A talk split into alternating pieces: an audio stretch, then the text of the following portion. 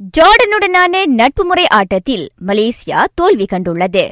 நேற்றிரவு புக்கிட் ஜாலில் அரங்கில் நடைபெற்ற அவ்வாட்டத்தில் ஹரிமா மலையா சுழியத்திற்கு ஒன்று என விழுந்தது. இருப்பினும் உலகத்தர வரிசையில் தொன்னூற்று ஒன்பதாவது இடத்திலிருக்கும் ஜார்டனுக்கு மலேசியா கடும் போட்டியை கொடுத்தது.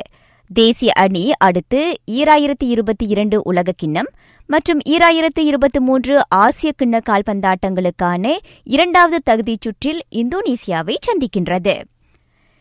ஏரோப்பா league கால்பந்தாட்டத்தில் Manchester United AZ Alkmaar F K Partizan Astana ஆகிய கிளப்புகளுடன் எல் குழுவில் பட்டியலிடப்பட்டுள்ளது.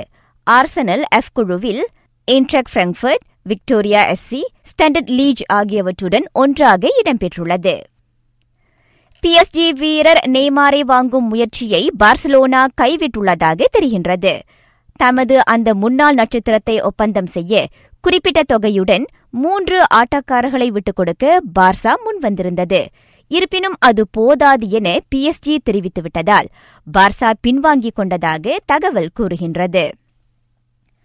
தேசிய வீரர் அசிசுல் ஹஸ்னி அவாங் சீனாவில் அனைத்துலக ட்ரக் ஜிபி போட்டியில் இரு தங்கப்பதக்கங்களை வாகி சூடியுள்ளார். ஒன்று கேரின் பிரிவிலும் மற்றொன்று ஸ்பிரின் பிரிவிலும் கிடைத்தன. முன்னணி வீரர் ரோஜர் ஃபெடரர் அமெரிக்க பொது டென்னிஸ் போட்டியின் நான்காம் சுற்றுக்கு முன்னேறியுள்ளார். மகளிர் பிரிவில் ஆறு முறை வெற்றியாளரான செரீனா வில்லியம்ஸும் நான்காம் சுற்றுக்குள் நுழைந்திருக்கின்றார்.